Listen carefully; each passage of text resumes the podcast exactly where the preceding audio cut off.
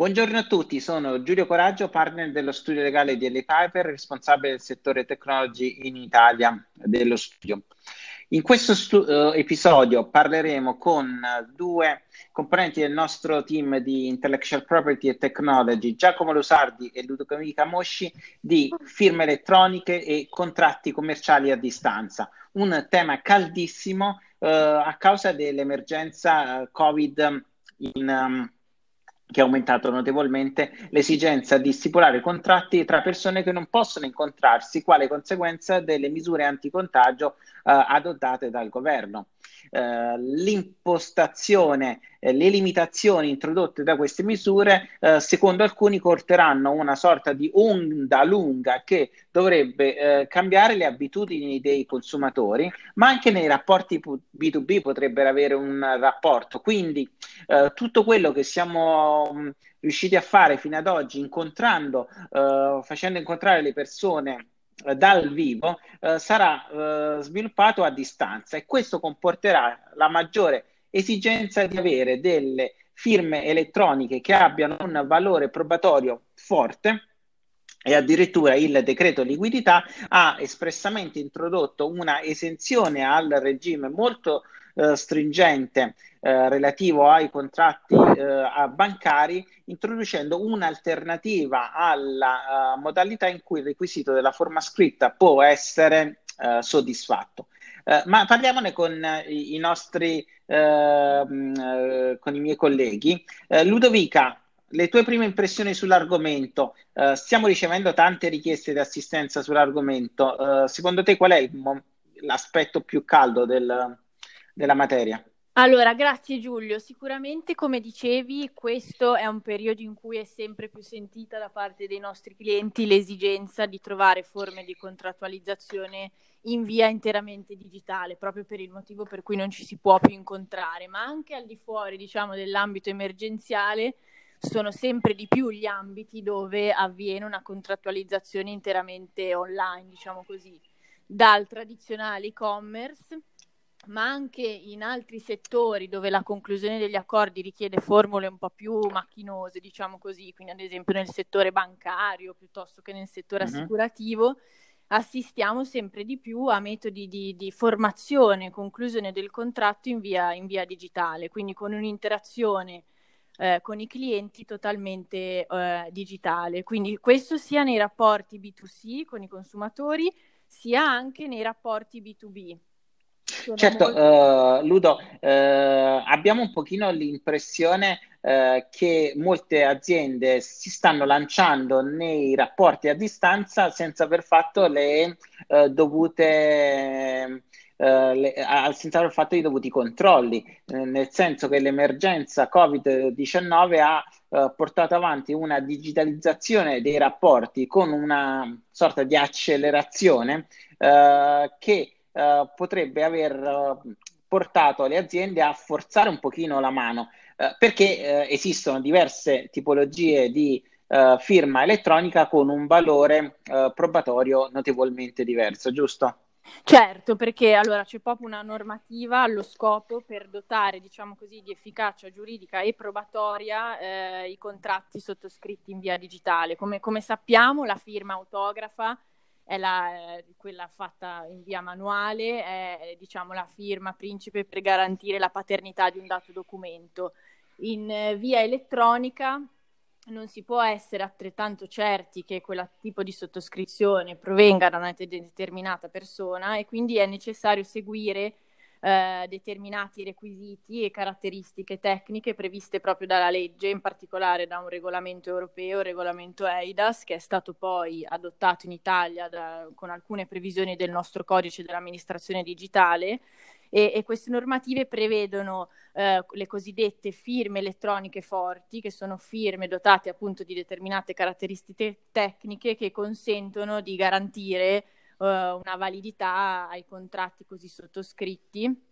una validità nel caso in cui i contratti debbano essere eh, provati per iscritto, ma anche eh, per i contratti che richiedono una forma scritta ab substantiam. E quindi ci sono le cosiddette firme elettroniche avanzate e qualificate, che sono quelle firme eh, per cui si utilizzano ad esempio smart card, token, codici OTP, appunto per garantire eh, la paternità eh, di chi eh, sottoscrive quel dato documento. E poi in Italia c'è la cosiddetta firma digitale, che è una peculiarità tutta nostra eh, ed è sempre una firma eh, qualificata che però ehm, diciamo adotta una particolare tecnologia crittografica e quindi è una sottospecie delle firme qualificate previste dal regolamento europeo. E ovviamente per poter utilizzare tutti questi tipi di, di firme eh, occorre anche ehm, diciamo così, avvalersi di fornitori di servizi allo scopo che forniscono queste tipologie di firme e, e, e sono certificati proprio ai sensi del regolamento europeo e del, e del nostro codice dell'amministrazione digitale. Sì, e, e, quindi l'ente di certificazione eh, attesterà la paternità della firma e la riconducibilità della stessa all'individuo che tramite un semplice clic apporrà la propria firma eh, su anche eh, eh, quantità di eh, documenti molto elevati. Eh, Giacomo, però in alcuni casi il ricorso alla uh, firma digitale, a una firma qualificando una firma avanzata, uh, non è uh, gestibile. oppure apporre una firma digitale, una firma elettronica qualificata su ogni singolo documento comporterebbe un dispendio in termini di tempo eccessivo. Uh, però il, il, codice dell'amministrazione digitale dà un pochino uh, de- delle alternative uh, introducendo il principio anche di non discriminazione delle firme elettroniche, giusto? Sì, è proprio così Giulio. Mm, diciamo che come avete accennato, mm, la soluzione della firma digitale, della firma elettronica forte rappresenta la via preferibile in quanto eh, attribuisce eh, insomma, la certezza mh, di quanto si va a sottoscrivere, l'integrità e la paternità del documento e consente di ehm, ottenere eh, insomma, di soddisfare il requisito della forma scritta. Tuttavia mh, dipende chiaramente dal caso concreto che si è chiamati ad affrontare per cui mh, noi ad esempio in alcuni casi abbiamo rilevato che la firma elettronica forte può non rappresentare una soluzione ideale e questo per ragioni molto pratiche, quindi ehm, ragioni dovute al fatto che l'impossibilità o la difficoltà di sottoscrivere i contratti manualmente con firma autografa ehm, sono molto concrete, quindi mh, capitano casi ad esempio in cui i soggetti interessati non dispongano di uno strumento di firma digitale o comunque in quel momento non lo abbiano a disposizione perché si trovino in delle situazioni di isolamento in cui appunto non abbiano materialmente a disposizione questi dispositivi, oppure ehm, anche casi in cui mh, questi soggetti non siano registrati con un apposito provider di eh, firma elettronica eh, potrebbero anche trovarsi fisicamente in un luogo che non consenta loro di avviare questo tipo di processo. Ehm, quindi, insomma, non sempre questa soluzione è ideale. Ehm, questo è un po' il quadro che, che abbiamo insomma Però, rilevato. allora, sì, eh, il passaggio fondamentale eh, però da stressare è che non abbiamo sempre bisogno eh, di una firma digitale, una firma elettronica eh, qualificata o avanzata. Eh, questi sono degli strumenti che sono eh, obbligatori nel caso in cui è necessaria la forma scritta ad substantiam e quindi per la validità eh, del documento. In tutti gli altri scenari eh, potremmo eh, anche fare affidamento su di una firma eh, semplice, perché in quel caso non abbiamo l'esigenza di avere una uh, prova forte a supporto uh, della, vali- uh, della, validità del contratto stesso, giusto? Assolutamente sì, giusto. Eh, anche la firma elettronica cosiddetta semplice può valere come un metodo di conclusione del contratto, eh, soggetto tuttavia, come dicevate, al libero apprezzamento del giudice per quanto riguarda il soddisfacimento dell'eventuale requisito della forma scritta e la relativa efficacia probatoria. Eh, cosa intendiamo per firma elettronica semplice? Ad esempio può essere considerata una firma elettronica semplice la firma autografa, quindi apposta manualmente su di un documento, un contratto e poi successivamente di- digitalizzata tramite un processo di scansione e inviata poi per mail, ma anche ad esempio una firma apposta in calcio a una mail può essere considerata di per sé una firma elettronica semplice. Ehm, stando ad esempio al caso dello scambio di email, quindi alla domanda se lo scambio di email possa valere come un valido eh, metodo di conclusione del contratto, che tra l'altro siamo stati chiamati ad affrontare eh, in numerosi casi, va detto che eh,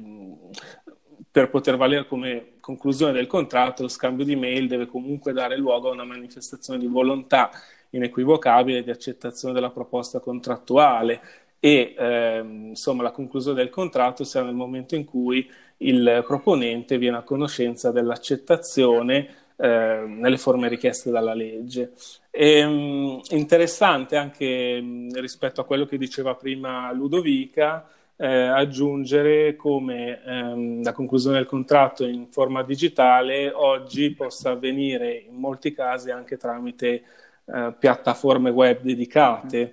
Sono casi in cui eh, la manifestazione della volontà, come dicevamo, avviene tramite eh, il cosiddetto sistema point and click, quindi la pressione di un tasto digitale da parte dell'oblato eh, consente di esprimere appunto la volontà di eh, accettare la proposta contrattuale che in molti casi mh, è accompagnata anche da un comportamento cosiddetto concludente che spesso consiste nel pagamento di un corrispettivo. Quindi l'accettazione della proposta contrattuale, solitamente nella forma di un'offerta al pubblico, e il eh, contestuale pagamento di un corrispettivo valgono come accettazione del contratto. Chiaramente il pagamento del corrispettivo eh, viene inteso come una manifestazione inequivocabile della volontà di eh, accettare la proposta. Sì, eh, perché forse è anche eh, da sottolineare che non tutte le firme semplici eh, hanno lo stesso valore probatorio, lo dicevamo prima, eh, le firme semplici sono sottoposte alla libera valutazione, al libero apprezzamento da parte del giudice e quindi è una categoria molto molto ampia eh, nell'ambito della quale eh, la caratteristica principale è l'incertezza circa la valutazione che il giudice farà del valore probatorio di quella eh, firma. Quindi anche al di fuori del perimetro dei contratti che richiedono una forma scritta ad substantiam o ad prodationem, l'identificazione della firma semplice corretta, eh, diciamo, eh, è una scelta fondamentale, giusto Ludovica? Certo, perché giustamente come dicevi, il mero point and click, la mera spunta di una casella, ad esempio nel settore dell'e-commerce, se può sicuramente valere come un'espressione della volontà del, della parte contraente che appunto manifesta il consenso al contratto premendo su, su quella determinata casella, non è detto che poi abbia un'efficacia probatoria e sia valutata in giudizio come ehm, una valida sottoscrizione, specialmente eh, per quei contratti per cui è richiesta la forma scritta, ma anche nel, appunto nel settore dell'e-commerce, dove eh, viene richiesto agli utenti di, di acconsentire alle de- condizioni generali, spesso e volentieri le condizioni generali contengono delle clausole vessatorie che come sappiamo devono essere accettate separatamente per iscritto, quindi anche in quegli ambiti è importante eh, avere la certezza che i point and click che gli utenti eh, diciamo così, eh, sottoscrivono online sono, eh, possono qualificarsi come eh, una sottoscrizione separata e scritta rispetto alle clausole vessatorie. In questo senso, se non è possibile eh, avvalersi di, le, delle cosiddette firme digitali forti, specialmente appunto in questi ambiti come l'e-commerce, si può fare in modo di corredare una firma semplice come quella eh, del point and click si può corredare da altre diciamo, eh, soluzioni tecniche che consentono di avere una maggiore certezza sulla paternità di chi ha posto il point and click e quindi si possono ad esempio adottare sistemi di riconoscimento dell'utente eh, uh-huh. inviando ad esempio un, un codice al, al, al cellulare dell'utente piuttosto che un codice all'email proprio per garantire quantomeno la certezza che chi sta eh, ponendo quella firma eh, è il titolare del, del, di una data indirizzo email o, o, di un dato numero di cellulare in modo poi da eh, diciamo controbattere eventuali contestazioni in giudizio. Oppure oggi ci sono altre soluzioni come ad esempio il riconoscimento geome- eh, biometrico che sicuramente eh, deve essere adottato eh, tenendo conto di tutti i requisiti privacy, ma può essere anche un utile strumento per il riconoscimento eh, del, dell'utente, del contraente. E quindi ci sono dei sistemi che, a prescindere dall'utilizzo di una firma forte, possono essere utilizzati per, diciamo, per ehm, attribuire maggior certezza alla sottoscrizione tramite una firma più debole come quella del point and click. Sì, e, e tu hai menzionato eh, il, la doppia sottoscrizione, il famoso articolo 1341 del eh, codice civile che ehm, è Uh, un problema uh, tip, uh, tipico italiano e una peculiarità del tutto italiana, è interessante che ci sia giurisprudenza secondo la quale eh, nel settore dell'e-commerce il, eh, la doppia eh, sottoscrizione possa o essere apposta elencando eh, le clausole al termine del contratto e apponendo un uh, semplice click, oppure c'è anche eh, giurisprudenza secondo la quale eh, il requisito della doppia sottoscrizione addirittura non si applicherebbe ai contratti eh, online di e-commerce. Eh, Giacomo, ma secondo te possiamo fare una distinzione netta tra mondo B2B e B2C e quindi dire nel mondo B2C, ad eccezione dei contratti bancari e assicurativi, possiamo fare affidamento sulla firma eh, semplice, nel mondo B2B abbiamo sempre bisogno di una firma forte o c'è maggiore flessibilità? Uh, qual è la tua opinione al riguardo? Beh, eh, sicuramente è una domanda molto interessante e attualissima. A mio modo di vedere, una generalizzazione, una distinzione netta attualmente non si può fare, sebbene, come appunto abbiamo evidenziato nel corso di questo podcast ci siano argomenti eh, tali per cui un determinato tipo di firma possa essere più vantaggioso o meno per l'una o l'altra categoria che menzionavi. Mm, c'è però da dire che ehm, in concreto i casi che ci si trova ad affrontare sono sempre molto più articolati, molto più ricchi di sfaccettature rispetto alle ipotesi di scuola che, che abbiamo menzionato. Chiaramente un, per chiarezza espositiva. Un'analisi in concreto, puntuale del contesto specifico in cui si opera è imprescindibile al fine di comprendere le strade percorribili ed eventualmente invece le soluzioni meno adeguate nel caso concreto, anche in termini di convenienza, sicurezza, rapidità del processo. Eh, quali sono gli elementi da considerare ai fini di prendere questa decisione e di fare la valutazione necessaria? Beh, innanzitutto il settore in cui si opera, come dicevo, eh, chiaramente eh, se il contratto è B2C o B2B, se esistono eventualmente anche eh, contratti precedenti tra le parti che in un certo senso possano disciplinare le modalità di sottoscrizione di documenti e ehm,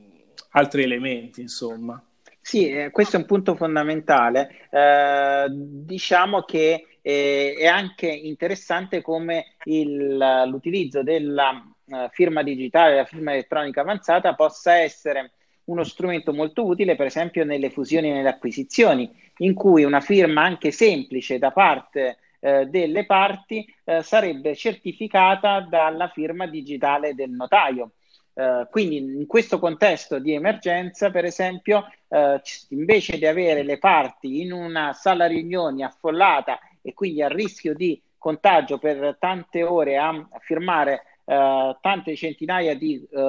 contratti, potremmo avere una firma digitale apposta dalle parti elettronicamente e eh, certificata, rafforzata eh, ulteriormente dalla firma digitale del notaio con le parti che potrebbero anche essere eh, a distanza e con